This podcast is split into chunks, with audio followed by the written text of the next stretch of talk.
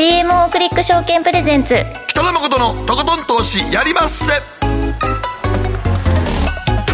どうも皆さんこんばんは北野誠です。そして進行 MC の大橋ろ子です。そしてこんばんは今週の番組アシスタント葉月美優です。よろしくお願いいたします。はい、今日はどんな内容でしょうか？はい日本貴金属マーケット協会代表理事池水雄一さんにリモートでご出演いただきます。お声掛けしましょう。池水さんどうもこんばんは。よろしくお願いします。よろしくお願いします。お願いします。なんかあの金が上がってますよね。特に円建ての金が強いですね。そうですね。あのーえー、特にまあ昨年株とか債券とかそれから多通貨ドル以外の通貨みんな軒並み下がったんですけれども、はい、えー、金はですねそんな下げ相場の中でもえー、年末、年初、年末、また変わらずと、うんうん、要は下が下がらなかったということでですね、はい、まあ、パフォーマンスと、相対的パフォーマンスが良かったんですよね。はい。ということで、まあ、金持ってた人は去年の下げ相場でも助かったっていう感じですもんね。そうですね。はい、でここからどうなっていくのか、金だけではなくて、シルバー、それからプラチナなど工業用金属についても池水さんにこの先の展望を伺ってまいります。そして後半、マーケットのリアルでは、名古屋在住の個人投資家、名護町さん、えー、名古屋の長期投資家、名護町さんにご出演をいただきます。えー、昨年3月16日以来のご出演ということで、まあ、ほぼほぼ約1年近くになるんですが。うん、まあ、でも名護町さんは名古屋の超分散投資家の長期投資家ですからね。はい。うん、まあ、どういうところに目をつけて、銘柄を組み入れて、ポートフォリオ運用されているのか、うん、その点、今日はまた深く掘っていきたいと思います。はい。そして今日の皆さんからの投稿テーマ、あなたの推しの丼、丼物メニュー教えてくださいということなんですが、池水さんも結構グルメで有名ですけど、なんか推しの丼物ありますか？そこから来る。あのー、まあやっぱりそうですね、まあ、うな丼かカツ丼でしょうね。月並みですけど。いいですね。あのあれ大阪の人はあの、うん、ね親子丼と、うん、あの鶏と卵で親子丼で、はいはいはい、あれなんていうんかな？みんなうちら関西の人間は、うん、あの牛と卵やったら他人丼っていう名前で呼んで。言ってました。あそれは言ってました。はい。ああ私そんなの言わない。ああ言わへん。関西はあれを他人丼って言うんですよ。他人丼です、ね、親子じゃないから他人やからつながってないから。ああ鳥だと親子だもん、ね、鳥は親子卵と鳥で。も牛と卵やったら他人丼。他人丼。面白いですね。そうなんですよね。他人丼。関西は他人丼言ってましたよね確かそうですね。他人丼ですね、はい。へえまあじゃあいろんな丼物があるんですね、うん、いやだから、はい、丼物って言うと例えばそばでもそうですよね。大阪はきつねうどんやけどたぬきって言ったらそばですもんね自動的に。あ自動的にな自動的にそうなんですよ。あそうなんだ。はいはい。そうなんです。こ東京で僕たぬきって言ったけどなんか天かす乗ってるみたいな。これ何やろと思ったら 天かす乗ってることをたぬきだと思ってた。あそうでしょ。いやだ関西はたぬきあのきつねとたぬきやったらきつねはうどんでたぬきはもうそばって決まってるんですよ。であれもだからまあ独特の言い方みたいですけどね。そうなんですね、はいうん、ということでまあね全国各地いろんな丼文化があると思いますので、うん、ご当地丼文化まあ丼、自慢ということでも結構ですので、送っていただければ番組の後半でご紹介をさせていただきます。ではこの後誠とひろ子の週刊気になるニュースから早速スタートです。北野誠のとことん投資やりまっせこの番組は良質な金融サービスをもっと使いやすくもっとリーズナブルに GMO クリック証券の提供でお送りします誠とひろこの週刊気になるニュースさて、ここからは、誠とひろこの週間気になるニュースです。今日一日のマーケットデータに加えまして、この一週間に起こった国内外の気になる政治経済ニューストピックなどをピックアップしてまいります。まずは今日の日経平均からお伝えしてまいりましょう。今日は大きく上昇しました。652円44銭高、26,791円12銭で取引を終了しました。え日経平均今日大きく上がったのは今日11時40分ぐらいですかね、日銀の金融政策決定会合で現状維持ということで政策変更がなかったというこの報道があってから、え、もう日本株がわーっと買い戻されたということになりました。うん、池見さん、12月の会合の時はみんな油断してご飯食べに行ってる間に政策の修正があって大変な思いした方多かったと思うんですが。そうですね。実質の金利上げでしたからね。あの、あれは久しぶり、もう何年かぶりに日本初でマーケットが動いたっていう、ね、ことで、あの、やっぱりすごく大きな出来事でしたよね。はい。で、それがまたもう一度あるかもしれないっていうか、うん、あるだろうということで、皆さん結構ドル円は、えー、ショートして、えー、株もショートしてとか、そういった人たちが多かったみたいですね。そうですね。もう今回も継続して日銀は修正に追い込まれるという、そういう、まあそういうフレーズでしたね。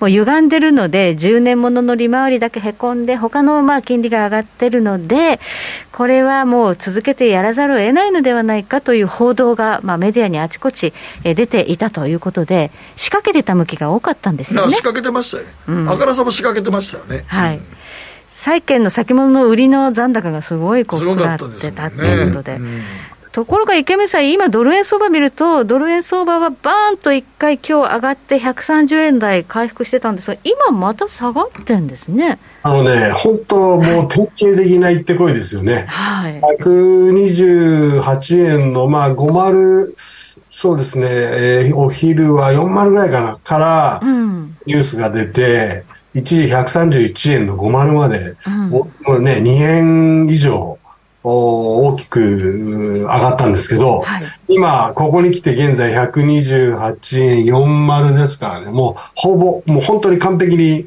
あの、上がった分全部戻したっていう。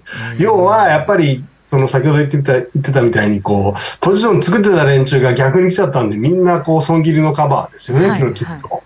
で、その損切りが全て出終わったら、元に戻ってきたっていう。本当に典型的な行ってこいのマーケットですね。すごいボラティリティですよね。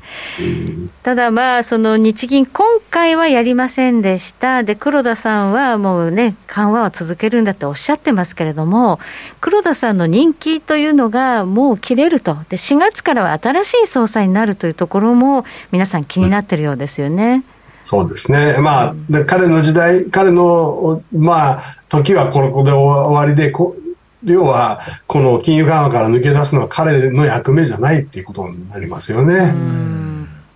次の人ですよね。はい。いや、次の総裁の方は結構難しい舵取りですよね。そうですね。もう、僕らが考えるのは、これ引き受けているのかなっていうぐらいな感じですよね。嫌ですよ。やっぱりなりたくないですよね。うん、なんか報道を見てると、その名前が挙がってる雨宮さんとか、うん、えー、中曽さんとか、なんかみんな誇示してるっていう報道、うん、なりたくないいや、なんか、やりたくないって言ってるっていう報道がある、うん、本当かどうか知らないですけど。だってまあね、だから金融緩和の縮小するのかっていうだけでも、もう一気に株下がり売られますからね。うんだからもし引き締めをね何、何かの圧力があって、引き締めなきゃいけないっていう仕事を請け負った場合に、結構恨まれる可能性ありますよね、恨まれますよね、市場からは当然恨まれますから。うん。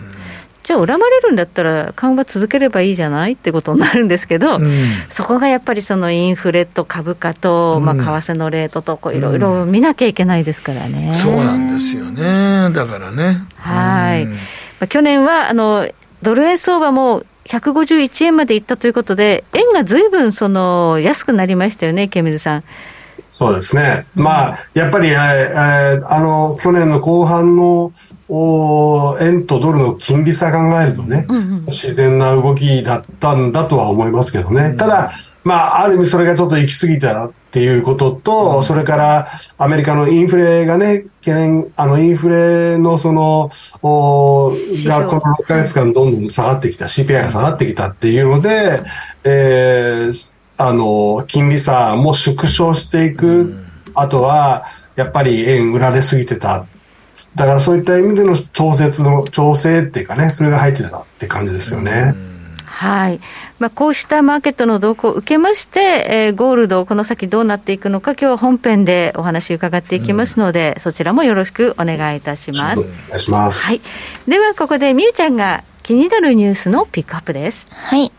えー、節水光熱費を削減したい意識の高まりで、えー、ウルトラファインバブルシャワーヘッドシリーズが累計100万本も売れているそうで、うん、えっと、そのウルトラファインバブルシャワーヘッドは1万円台から購入可能で、で使用によって最大50%、年間でおよそ2万円の節水となって、さらに水量が減ることでお湯を沸かす量も少なくなるので、光熱費の削減にもつながるらしいです。なるほど、うん、水道代も節水になるけど、はい、でもこれ僕はちょっと違うメーカーで持ってるんですけど、はい。はい、あのアラミックのやつを持ってるんですけど、本当にいいですよやっぱり。いいいあのほんま水量がそんなに、うん、節水できるんやから水の量少ないんかなと全然違うし、はい、もう出てくる瞬間泡なんで初めて使った時ね、はい、あの、肌当たりがものすごくびっくりするぐらい気持ちいいです。気持ちいいんだ。気持ちいいんです。そうなの？うん。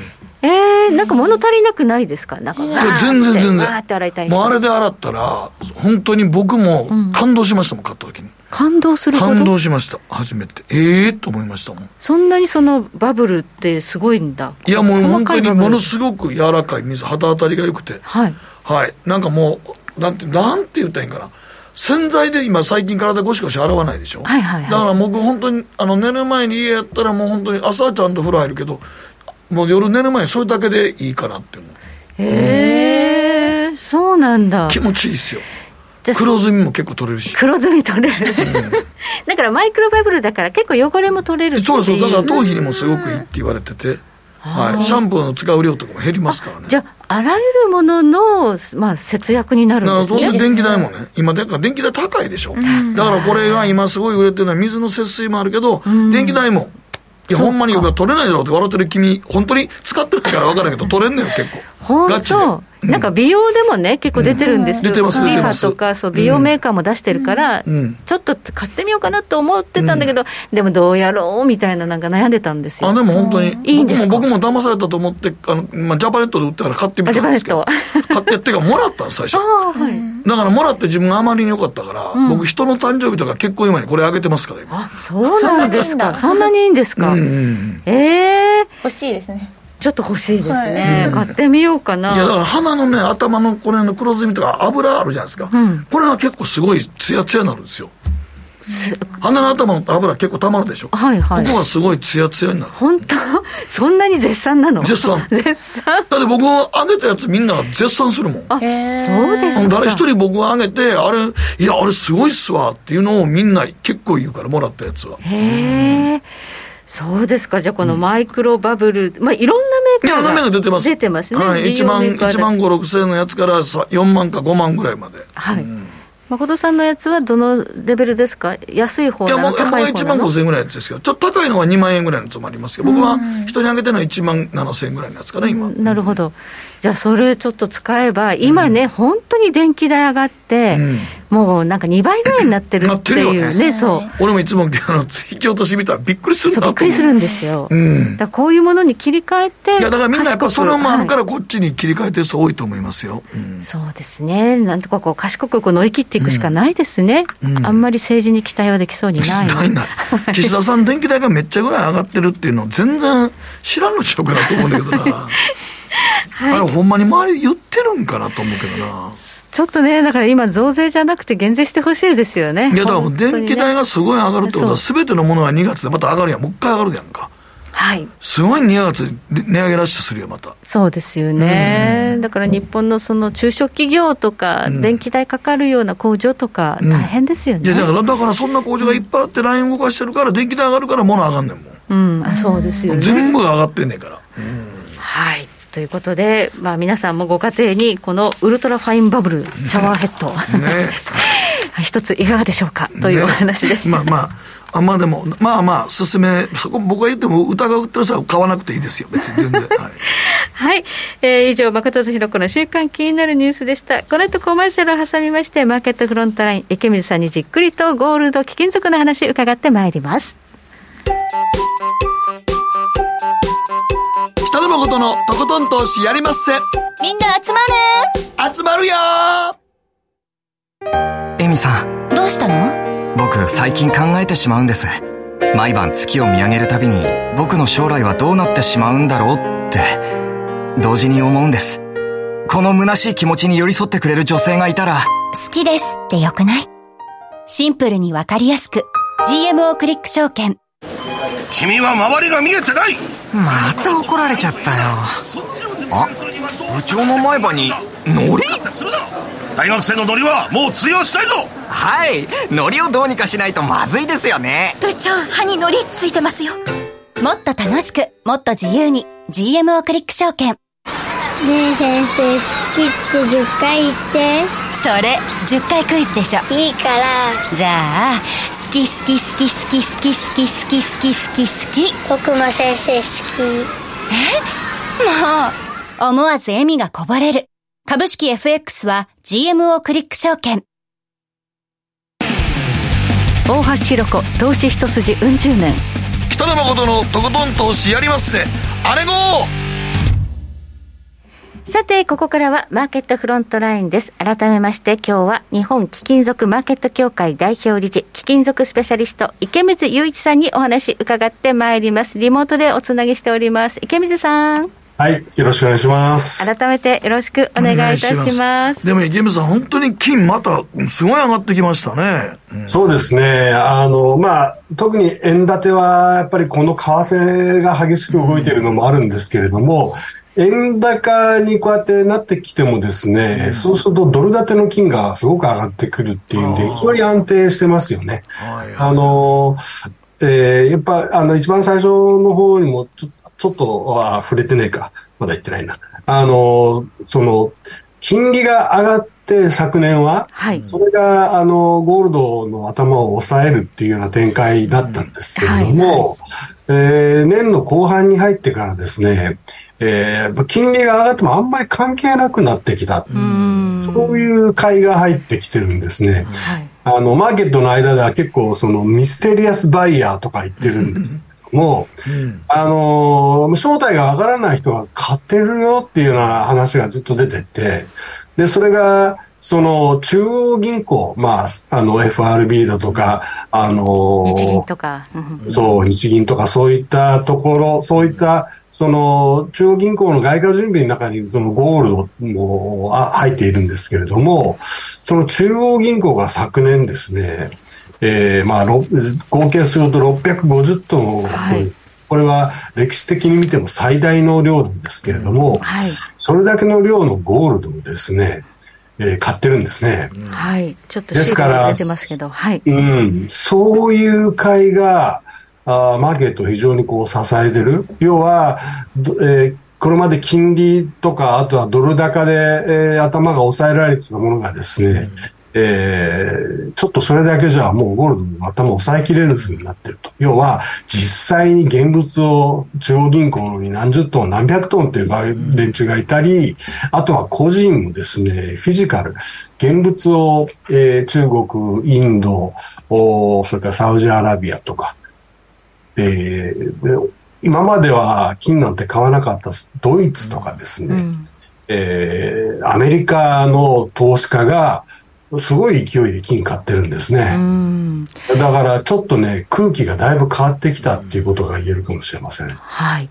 なぜ世界の中央銀行が、まあ、外貨準備で何かこうね、外貨を持つときに、やっぱり一番多いのはドルですよね。基軸通貨であるドルを保有して、日本の日銀もドルいっぱい持ってますけど、金をいっぱい買うようになってきたんですか、近年。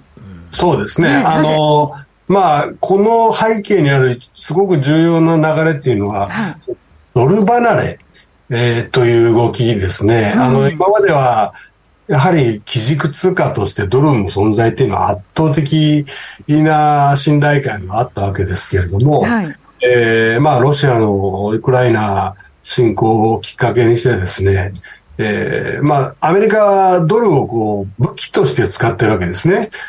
要は、ロシアが持ってたドル資産、アメリカにあるドル資産はもう全部、アメリカが抑えてしまったということが、まあ端的な例なんですけれども、もうドルに頼ることができない国々、うん、てかドルを、その、持ってることがリスクになる、まあ、ロシア、それから中国もそうですね、えー、インドもそうです。そういった国々、要はアメリカとの絶対的な友好国以外にとってドルっていうのは、リスクがある通貨になってしまう。ロシアはもう見事に制裁されましたよね、 SWIFT という基軸通貨の決済システムから締め出されたりしてましたからね。はい、だから、はい、そういうことを考えると、彼らはドルを持つっていうリスクをもう、もうそれが顕在化してきて、その代わりにじゃあどうするかっていうと、まあ、ロシアの動きは非常にこう典型的なんですけども、はい、もうここ、その、あの、ウクライナ侵攻よりもずいぶん前に、5年ぐらい前からですね、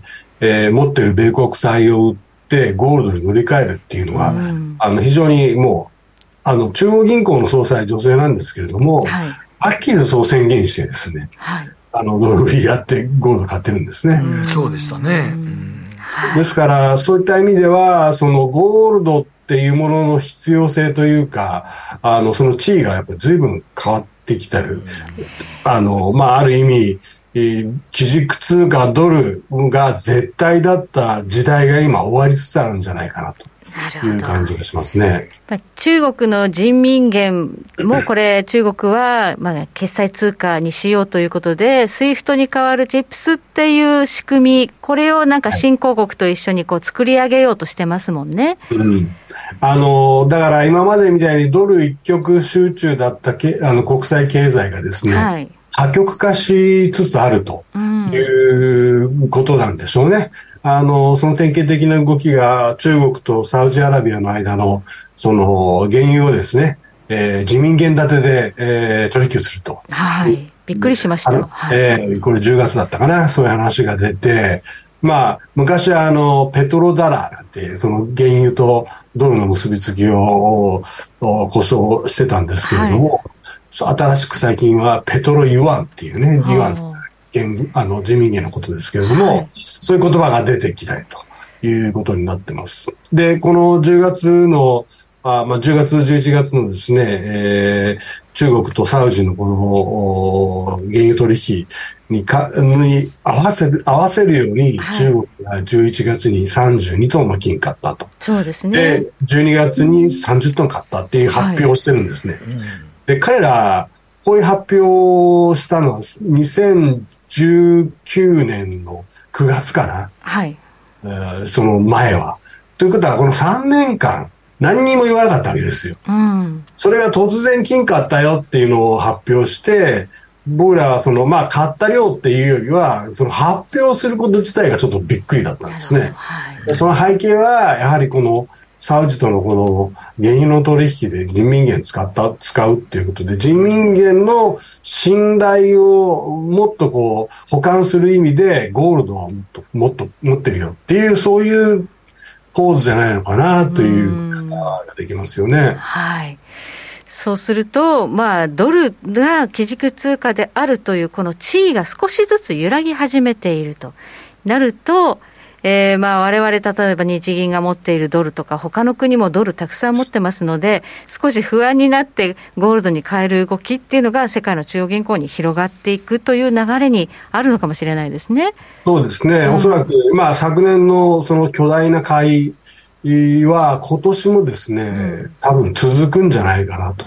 うん、要は、このドル離れっていう動きは、その一過性のものじゃなくてですね、えー、今後続いていって、ひょっとしたら我々第二次世界大戦後と、えー、からそのドルが圧倒的なこう力を占めてきたこの国際経済の仕組みがですね、えー、また再びちょっと多極化っていうことで変わりつつあるかもしれないと。僕らが今まで当たり前だと思ってたことがですね、はい、だいぶ当たり前じゃなくなってくるような、そういう世界になっちゃいますね。だからやっぱそういう意味で言うと、昨年2月のロシアのウクライナ侵攻あたりからだいぶ変わってきたのよね、多分ね。そうですね。もうもはや、あロシアの経済は、もうこちら西側とは直接的にはつながってませんからね。つながってないですもんね。うん、だから彼らは彼らで、例えば原油中国に売るとかですね、うん、そういう西側に売らずに中国に売るっていう、そういう動き、まあ西側は逆にその経済制裁の一環で、うん、えー、ロシアから買わないっていうふうになってくると、やっぱりここ、経済ブロック化されていきますよね。はい。ということで、去年、あれだけ金利が上がって、金市場にとっては向かい風だったにもかかわらず、あまり下がらずに済んだと。そして今年はその金利は上昇が止まって、ね、ともすれば年後半には利下げするかもしれないというふうに市場が織り込み始めているとなると、これ金融要因からも金利はプラスですよね。そうですね。うん、あのまあ、金利はおそらくここから上がるという形よりもは、もう、まあ、高止まりの可能性が強いとは思うんですけれども、ただ、これだけの、もはや上がってきて、今4%超えて上がってきているところで、ゴールドが上がってるっていうこと自体がね、うん、やっぱりもう金利の上げ、まあこれからもう上げはないとする、して、したら余計にですね、ゴールドが下げるにはならないかなと。思いますね。はい。池見さん、ドル建てで今、金は 1900ドルで、円建てでもう8000円というところ来ました。まだ上がりますかね？まだまだ。そうですね。今年は多分8500円とかそういうところまで行ってもおかしくないですよね。えー、っと、昨年？ん？昨2年前かな？に、あの、つけた歴史的高値、円建ての高値が8100円ちょいなんですね。そういった意味じゃ今年はその高値をまた更新、歴史的高値を更新していくような感じになっていくんじゃないですか。なるほどね。だから、いずれ8000、9000、1万円ということになっていくと、もう1キロの金が今800万、900万。ということや1000万ですよ、この1キロが。そうなっていく。はい。昔はね、昔は全然もっと安く買えたんですけどね。うん、そうですよ。僕買った時125万ぐらいでしたからね。でしょ、はい125万の金が今800万ですからね。びっくりすんな。びっくりしますね。持っときゃよかったわ。本当です。まあ、まあ、要はね、これ歴史的高値圏内ですから、そういった意味じゃ今まで過去、今、過去から今に至るまで買った人は全員得してるってことですよね。そうですよね。はい、今でもどうなんですか？他のシルバーとかプラチナとかは。はい。あの、シルバーもプラチナもですね、あの、僕は今年は結構あの強いと思ってます。うん、っていうのは、この二つはまたゴールドとは違った意味で、うん、あの、強材料があって、それは何かっていうと、今世界が向かっている脱炭素の、おこの環境的なあ政策がですね、はい、あのシルバーは、例えば、えー、っと、ソーラーパネル。えー、にシルバーっていうのはこのペーストとして塗られるんですね。シルバーってすごく光に対する感受性が強い。うん、それを利用して、まあ昔はあの、銀塩フィルムって言いましたけれども、カメラのフィルムに使われてたりしたんですが、うん、まあ今はもうね、そういうフィルムを使ってる人ほとんど今スマホになっちゃいましたけど。そうですね。はい、もうデジカメも終わってスマホになっちゃいましたけど。ですね。はい。ただそれに代わる需要として今、ソーラーパネルが非常にこう、やっぱりこの、まあ、あの、脱炭素の中で大切な、はい、あの、リニューアブルエナジーとして使われてますんで、これまだまだ増えていくと。はいそこがやっぱシルバーが使われるところですし、あとは自動車が EV になっていくと、おシルバーのパーツたくさん使うんですね。そういった意味でも、需要はもう完璧に増えていくと。で、それにもかかわらず、供給はあもう増えないんですね。うん、えー、鉱山生産はもう限られていると。で、シルバーの供あの鉱山あの供給の半分はバイプロ、いわゆる副産物としての供給なんで、これも意図的に増やすことはできないっていうことで、今年も、今年は供給不足が予測されてる。うん。そう考えると、やっぱりシルバー、やっぱり強くなるのかなという見方が、まあ普通ですね。はい。えー、で、プラチナの方はですね、プラチナもシルバーにすごい似てるんですね。はい。えー、脱炭素ので、えー、我々向かっているのは水素社会なんですが、うん、その水素とプラチナって非常に相性が良くてですね、あの、水電解、あの、一番、あの、クリーンな水素っていうのは、水を電気分解して取り出す。それも、その電気分解に使う電気を、リニューアブルエナジーで作った電気を使って、水を電解する、して水素を取り出すのが一番クリーンな水素なんですが、その、水を電解するときに使われる、えー、電極がですね、プラチナなんですね。うんですから、この水電解っていうのがどんどんどんどん増えていくと、プラチナが電極として必要になってくると。これが非常に、まあ、将来、まあ、いい、材料になっている。うん、あとは FCV、えー、フュエルセルビヒクルですね。えー、燃料電池車も触媒としてプラチナを大量に使うと。うん、水素で走る自動車ですね。水素で走る自動車とか多分それですね。うん、チャート見てるとほんまにあ綺麗にダブルボトムつけて上がってきてますね、やっぱり。そうなんです。そうなんです。うん、綺麗なダブルボトムやな。まあまあ、その、その上にというか、それ、これはこれまで僕や大橋さんがずっと言ってたんですけども、やっぱり割安なんですよね。ゴールドとか、あパラジウムに比べると。そういった意味でも、まあ、パラ、プラチナは、あ将来、将来というか、まあ、去年一番上がりましたけど、今年もまあ、期待できるんじゃないかなと思います。このね、プラチナの価格、まあ、ちょうどね、まあ、これ見てるのが1040ドルです。で、今、金価格は1000、900ドルぐらいですよね。はい、で、900ドルぐらい金が高いんですけど、うん、リーマンショックぐらいまでは、うん、プラチナの方が金の2倍、高かったですね。高かったんですよ。昔はね。そう。うんそれ発金と言われて、ね、そう、発金、はい、だって、あの、カード、プラチナカードの方が、ゴールドよりステータス上じゃないですか。そうです、プラチナね。ところが今、池水さん、プラチナの方が金よりすごく安値に放置されてるんですよね。そうですね。あの、850ドルぐらいですね。で、円建てにすると3500円ぐらい安いわけですよ、グラムで。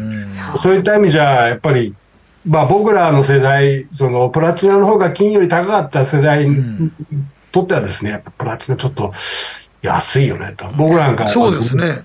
ああからさま金より安いってなかなかなかったずっとプラチナの方が高かったそうですよ、歴史的にそうなのに、うん、あの、なんでこうなったかっていうと、あの、ドイツのフォルクスワーゲンが、うん、あの、触媒の、あの、排ガスの不正をやったんですよ、2015年に。うんはい、で、プラチナの需要って、あれですよね、池水さん、ディーゼルエンジン車の触媒の需要大きかったんで。まあ40%でしたね、プラチナの総需要の40%がディーゼル車の触媒だったんですね。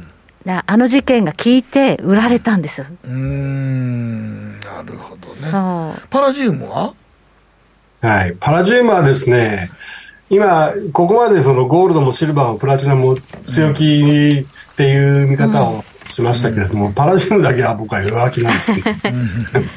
あの、唯一、唯一というか、あの、なんでこう弱気かっていうとですね、パラジウムの需要の8割がですね、80%がガソリン車の触媒なんですね。触媒ですよね。はい。で、とで、ガソリン車の将来を考えると、これどうしても減っていく運命にある。うん、要は、脱炭素でですね、うん、自動車はどっち、あの EV とか、うん、CV の方に移っていくとすればですよ、えー、ガソリン車はやっぱり減っていく。で、そうなると80%をガソリン車で使ってるんですから、もうパラジウムの需要はやっぱ減っていくんですね、これ。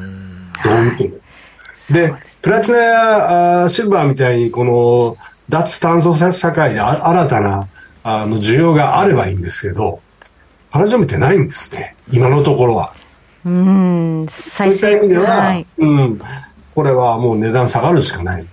で、パラジウムが使われているガソリン車の触媒も、あまりにもプラチナの方が安いんで、プラチナにこう乗り換えている動きがありますんで、その動きはおそらくプラチナとパラジウムが同じ年になるまで続くとすればですね、はい、あの、まあ、さすがに今年中とは言いませんけれども、2年、3年、4年経つ間にプラチナとパラジウムって多分同じぐらいの値段になっちゃうんじゃないかなと気がしますね。はい。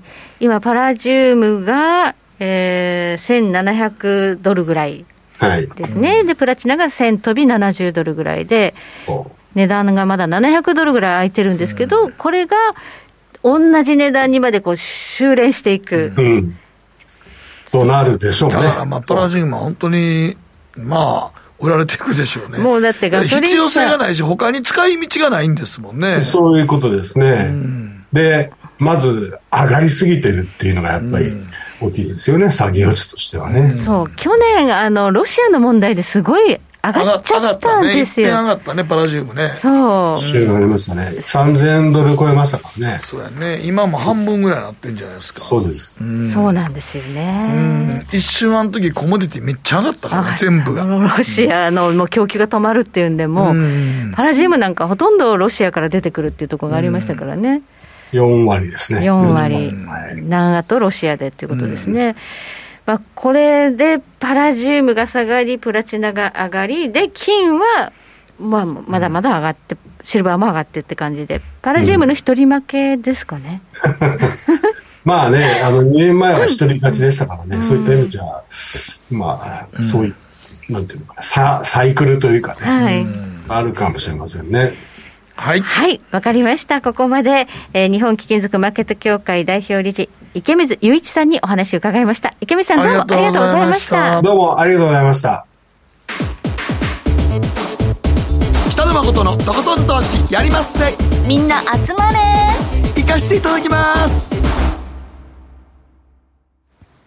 GMO クリック証券の CFD では、日本225や米国30など、世界各国の主要な株価指数、原油や金などの商品、レバリッジ ETF、リート ETF、外国株など、世界中の金融資産を買いからも売りからも手数料無料で手軽に取引することができます。今まで気になっていた世界中のあの指数、あの銘柄、あの商品に投資ができます。パソコンからスマートフォンまで高性能なトレードツールも魅力。CFD も GMO クリック証券。GMO クリック証券株式会社は、関東財務局長金賞第77号の金融商品取引業者です。当社取扱いの金融商品のお取引にあたっては、価格変動等の理由により、投資元本を超える損失が発生することがあります。お取引をする際は、当社のホームページや契約締結前交付書面にて、手数料などの諸経費及びリスクについて十分ご確認ください。北野誠のとことん投資やりまっせ。もう寝る暇ないわ。なのに肌ツヤツヤ、ツヤツヤ、ツヤツヤ。マーケットのリアルということで今日は名古屋在住の個人投資家名護町さんにリモートでご出演をいただきますはい、どうもこんばんは。名護町さん、こんばんは。こんばんは。どうも、えっ、ー、と、昨年の3月以来の出演ですけども、よろしくお願いします。よろしくお願いします。よろしくお願いします。今、何銘柄ぐらいになりました？そうですね。前回に比べると1銘柄増えて230銘柄になりました。すごいね。いやいや、どう、どうだったんですかね？去年から今年にかけては、なんか相場環境はあんまりよろしくはなかったですよね。ああそうですね。確かに日経平均とかマイナスでしたね、去年は。うん。でもまあ、自分のポートフォリオは資源銘柄とかが結構多かったので、うんうんうん、インペックスとか総合商社とか。うん、なのでまあ、結構インフレのとこではまあ、あの、去年はそこは恩恵が大きかったのかなと。そうやね。だからどっちかって言ったら、バリュー株が結構去年は動きましたからね。うん、そうですね。そうやね。今現在はどうなんですか？やっぱりバリュー株が大きい、多い。そうですね。バリュー株を最近またちょっと買い入れてる感じですかね。ああ。バリューって言ってもいろいろありますが、うん、どういうふうに銘柄選択、何を基準に選ばれてるんですか？いや、もう、オーソドックスに PER、PBR。うん。で、あとはまあ、利益率と成長性ですかね。うん、利益率と成長性。はい。はい。だからまあ、そう考えたら、まあ、昨年なんかは、まああのね、配当利回りが良くて、なおかつ、ね、利益も最高やった日本郵船とか商船三井なんかは、海運がね。海運がめちゃくちゃあれでしたよね。はい、上がりましたよね。そうですね。でもさすがに途中から入れなかったので、うん、まあその前の年に、こう、飯野海運とか買ってたので、うんうんうん、あの、まあそういった点ではまあ、そこの辺は乗れたのかなっていう感じでしたね。あでもなんか、長いこと投資やってたら、商船三井なんかの赤字の時よく知ってますよね、皆さん多分。はい、そうですね。あのー、なんか商船三井とか日本郵船とかその赤字が続いてた時、うん、これいつまで大丈夫なのかなって思っちゃいましたもんね。そうですよね。古くからね、投資してる人らはみんな、あの、商船三井とかみんな見向きもしなかった時代が、結構あったよね、やっぱり。うん、そうですね。本当数年前までの話なんですけどね。うんね、ずっと赤字が続いてて、いつになったら浮上するのかなというのがありましたもんね、ねそうですね。あの、赤字になって、黒字になって、あ、いけるのかなと思ったらまた赤字になって、ちょっと黒字になってまた赤字になってとかって感じでしょうね。そうやねんね。まあだからコロナ禍でやはりちょっとこういろいろね、えー、まあ止まったということがあって、うん、まあ生やされた、まあそういう循環が来たというだけなのかもしれないですよね。うん、でもまだ、ね、どうなんですかね、中条さん、あの、商船三井とか日本郵政のあの PBR の安さと、配当利回りの高さみたいなどうですか？買いたくなっちゃうけど。そうですね。あそうですね。ただ、あの、PR は、あの、EPS が落ちちゃえば、うん、あの、一気に跳ね上がりますし、うん、PBR も赤字になると、あの、BPS が減るんで、うん、PBR 自体も上がるんですよね。だから、そこがちょっと怖いですよね、本当に。うん、そうですよね。まあ、でも、今、安いとは思うんですけどね。まだ見たら PBR とかで0.6とかそのぐらいかな。うんね、配当利回り16%超えてますからね。うん、やっぱりコンテナ船の、やっぱり価格とかがみんな見てるから、そこでちょっと買えないと思って放置されてるのかなっていうのは感じるんですけどね。うんそうですね。そうですね。まあでも、中ちゃんさっきあの言ってましたけど、はい。あの、なんていうかな、その、配当利回りは結構ちゃんと見てます？あそうですね。あの、最近買ってるのは3%以下のは買ってないで、買ったことがないですね、去年から。配当利回りで3%以下はまず基本的に買わない。へ そうそう、ね、そうなんです。3%以上っていうのが基準なんですか？まあそうですね。あのー、自分はどどうしてもこう低迷してる株を買うので、はい、配当をもらって我慢し続けるっていうところがありますから、うん、まあちょっと配当が低すぎると、なんか我慢しきれないというか、あのー、持ってて苦痛になってくるので、まあ、あの、低迷しててもずっと配当が出るところが、安定した配当が出るところを買うように、うん、まあ、できれば増えていく株を買いたいところですよね。うんうん、増えるっていうのは配当もあ、そうですね、増配していく。はい。まあ、いわゆる売上が伸びて、業績伸びて、増配の方に行くってことですよね。そうですね。それだったら株価低迷してても、まあ、なんか耐えられるんで。ああ。だからまあ、ほんまに超長期投資家として、そんなスイングとかそんなんではないんですよね、基本的に。そうですね。あのー、たまに早く売ることを、いいの海運とかまあ2年ちょっとぐらいで売っちゃいましたけど。2年ちょっとでも、2年、3年。十分やと思うけどな。いや、自分の中ではちょっと短いんですよね。はいはいはい、なんでまあ、そういうこともありますけど、うん、まあ基本的には、やっぱり、あの、5年、10年持ちたいなとは思ってますので。だから、少々なんていうかな、下がっててもそんな損切りとかほぼしないんですよね。そうですね。まあ、一回損出しして買い直すってことはありますけどね。ああ、はいはいはい。まあ、まあ、例えば、電源開発とか、それで、最初買った時2700円とかで買ってましたよね。うんうん、まあ、その代わりそこの1300円でも買ってたんですけど。うん。はい。だから一遍損出して赤字確定させてもう一遍下から買うってことやね。そうですね。もう一回1800円、1700円ぐらいから買ってたからな。電源開発とかですと。はいはいはいはい。え、それは最終的に何年ぐらいになったの？いや、まだ電源開発はそんなに、買い始めてからはそんなに経ってないんですけどね。まあ、あのー、もう、でも6、7年は経ってああ、もうせんだから。そう、だからもう、中条さんの目線が、長いもう長い。でもまだ、まだ、まだ5年、5年です、5年。まだ5年やで。まだ5年。中条さん、95年から始めてるんですもんね。そうです、ね。そうですね。まあ、12月なんで、まあ、実質96年かもしれないですけど、はい。まあ、でも、作ったのは95年。それでももう、最初からその長い超ロングスタイルっていうのは知ってたの？いや、あの、昔株式やってた人だとわかると思うんですけど、うん、あの、昔って電話かテントに行くしかなかったですね。まあ俺、俺もそうやったな。そうですよね。で、手数料めちゃめちゃ高かったじゃないですか。高かった、高かった。うん、で、最初の資金が50万だったんで、うんもう長期でやるしかないっていうとこがスタート地点だったんです、うん、そうやね。バタバタできない、ねはい、昔いちいち新聞見てたもんな。うん そうですね。だから夕刊とか見るの待ち遠しかったですよね。で、次長官で終値見てとかいう感じで。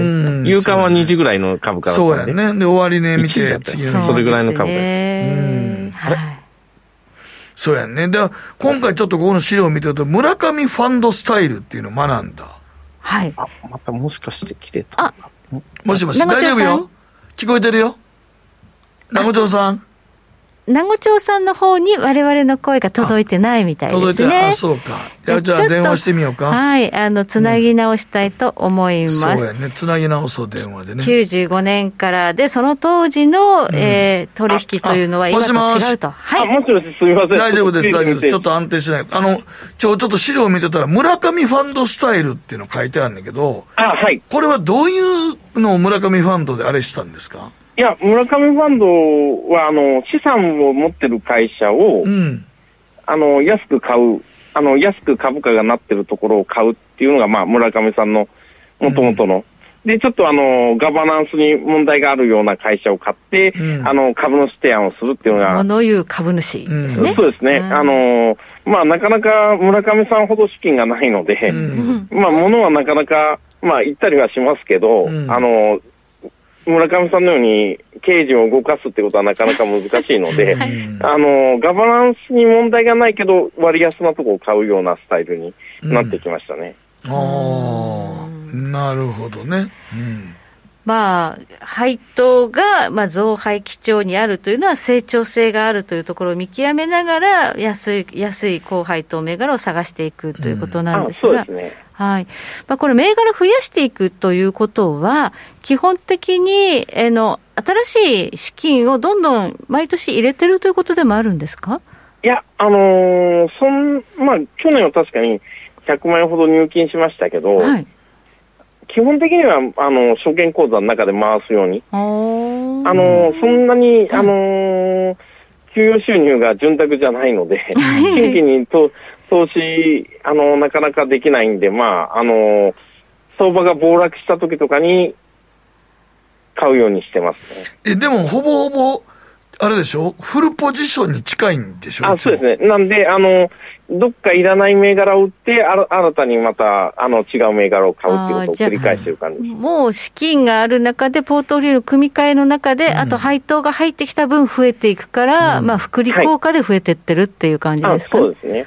だから入金した額というと、去年は110万円入金しましたけど、うん、一昨年は0円で、あ20万ぐらい入れたで、ね、でも、230銘柄近く持ってたら、はい。まあ、画面見たときにマイナスのやつもあれば、プラスのやつもあるじゃないですか。ももちろんそうですね。うん。それは全体的になんか、どうなん、もう、あんまりそんなこ細かくこだわってないの？そうですね。まあ、含み益的に言うと、あの、損益率でいくと3、うんと30%ぐらいあるので、うんうん、あの金額でもまあ、数千万円ぐらいは含み益になってますので、うんうん、あんまり含み益、含み損っていうのが気にならなくなってきましたよね。いや、だから、含み損がバッとそのぐらいになったらどうする感じ？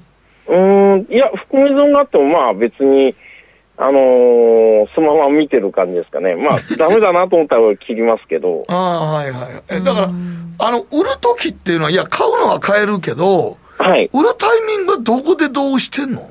いや、決算見て、なんかやっぱり自分の想定とだいぶ違うなと思った時とかに、ああ、ちょっと自分の見立てが間違ってたな。で、その間違ってて、あの、今新たに資料見直した結果、うん、やっぱり、あ、これはちょっと持ってない方がいいかなと思った時は売るようにしてます、ね。なるほど、ストーリーとか、ちゃんとそこを見極めるってことですね、自分がだから前回の決算見て、決算書見ながら、次はこういう展開をするだろうなと。そうですね、想定そこの想定の範囲内だったら、まあ別になんともしないんですけど、想定そこが想定が明らかにずれてる場合とかは、やっぱり自分の見立てが間違ってるので、うん、まあ売りますよね。あそういうことね。はい。まあ、その時は利確になるのか、損切りになるのかって感じなんで、うん、で、含み損の場合に税金が戻ってくるので、源泉徴収ありでやってるので、ああ、そうか、そうか。ななんで、むしろ含み益がある方が、なんか資金減る感じがして、あんまり嫌なんですかね。ああ、なるほどね。そうなんです。だから、税金、含み益がすごい多いところだと、うん、売ると一気になんか資資産が減る感じになるので。ああ、なるほどね。はい。なんで、あんまり含み益、っていうのも嬉しくない感じがしてきますよね。不思議な感覚ですね。いやでもこの間ね、あの、名古屋さんなんか僕のね、名古屋のラジオ聞いて、CBC ラジオ聞いてて、はい。名古屋の名称の銘柄中央式ってあるじゃないですか。ああ、そうですね、月曜日。そうそう言ってた、あの、段ボール箱を作ってるトヨタ系の。あれなんか、はい、配当利回りもいいねんけど、株価自体動いてないでしょ、はい、いや、ここ数年はそうなんですけど、うん、あの自分が買った19年前の時は、260円だったんで、今の4分の1ぐらい。超えてるからね。そんなに安かったんですね。そうそうですね。ただまあ、痛痛がないけどね、あんまりね。今、ちょっとこれ見てると、なんかね、ただ、でも、うん、あの、一回1200円台の時に半分売っちゃったんですけど、うん、あ半分はまあずっと持ってようかなと。いやいや、確かにここはもうね、内部留保もすごいし、まあ、現金の塊ですから、ね、現金の塊はさすが名古屋の企業やなと思う。資本が。いや、このままいくと、売上高よりも現金が増えちゃうんじゃないかなって心配になるぐらいですね。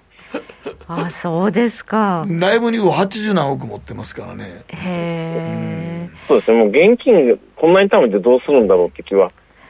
するんです、ね、なんかもっとこう使わないんですか、まあ、だから、まあ、配当利回りも高めっていうことで。そうですね、だからだんだん配当成功も高めて、高めて。配当も買った時6円杯だったのが、今じゃ50円杯ですね。あなるほどじゃそういう意味では今今後も増配していくだろうという期待もあね、そうですね、まあ、あのそんなには増配していかないんでしょうけど、少しずつは増配していくのかなとは思ってます。うん株価はもう本当に横ばいで、キャピタルゲインはほとんど期待できない銘柄ですけど、ね、まあそうですね、まあ自分もキャピタルゲインはもう今は期待してないです。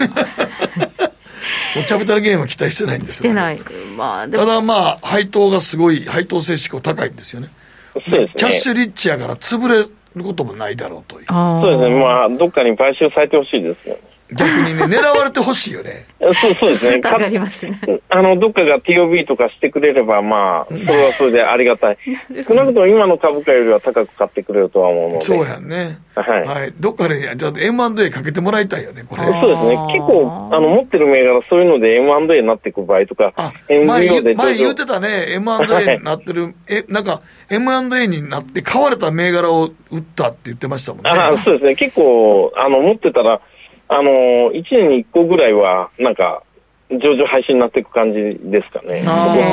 えだから特に多かったような。そう、M&A にかけられて。なるほど。うん、そうすると、こう、バーンと株価が跳ねる局面が来るっていうようなね。うん、そうですね。でも、もうちょっと高く買ってほしいなって場合が多いんですよね。自分の持ってる銘柄は。TOB、はい、そうですね。なるほどね。だからもうそういう意味で言うと、本当に一番長い銘柄でも何年ぐらい持ってんの？一番長いので21年ぐらいです、ね。21年やで。2002年に買ったんで。ああ、そうですか。うん、えまあ、それって IT バブルがはじけて、いろいろこう世界がちょっと景気悪いねみたいなところかな？ああそうですね。ちょうど株価が低迷してる頃で。してた時ですね。はい。はあ、それはどのぐらいになってるんですか、倍とかに。いや、今、そうですね、2, 2倍ちょっとぐらいですかね。うん、ああ、でも分割があるから、そうですね、2.5倍ぐらいにはなってるのかな。うん、一時、一番リーマンショックの前の時が一番高かったんですけど、まあ、その時ほとんど売っちゃったんで、今もう100株しか持ってないので、あれなんですよね。うん、政治意識超えてるっていう。そうや。そうですね。言われてみるとそうですね、政治意識超えてます、ね、まあでもまあ、そういう意味で言うと、まあ、決算ちゃんと見て、はい、配当利回りも見て、で、まあ、はい、成長戦略持ってない会社は買わないってことですもんね。うん、そうですね。まあ、あのー、一つだけ、あのー、CBC だけちょっと、あのー、中部日本放送だけちょっと、例外で一つ持ってますけど、それ以外はまあそうですね。中部日本放送 CBC。まあまあ、ゴさんのかなり、あの、関係の深い会社ではある。それは買ってもうてない。僕はごめん。長年ラジオやってると買ってないよ。そうなんです、ごめん。ちょっと、ちょっと決算書見ても顔気しないんで。はい。はい。ということで、中条さんどうもありがとうございました。はい、ありがとうございました。ありがとうございました。名古屋の中期投資家、中条さんでした。ありがとうございました。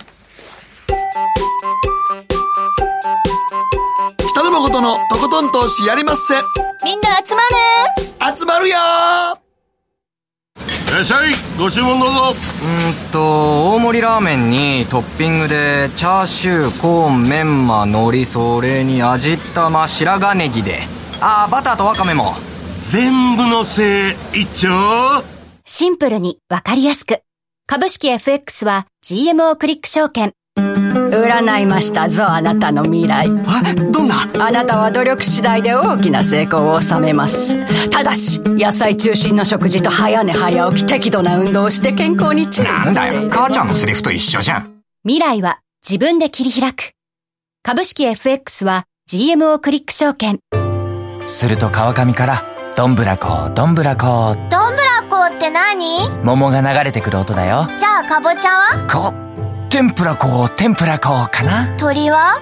唐揚げこ唐揚げこパパおやすみ。置いてかないで。頑張るあなたを応援します。GMO クリック証券。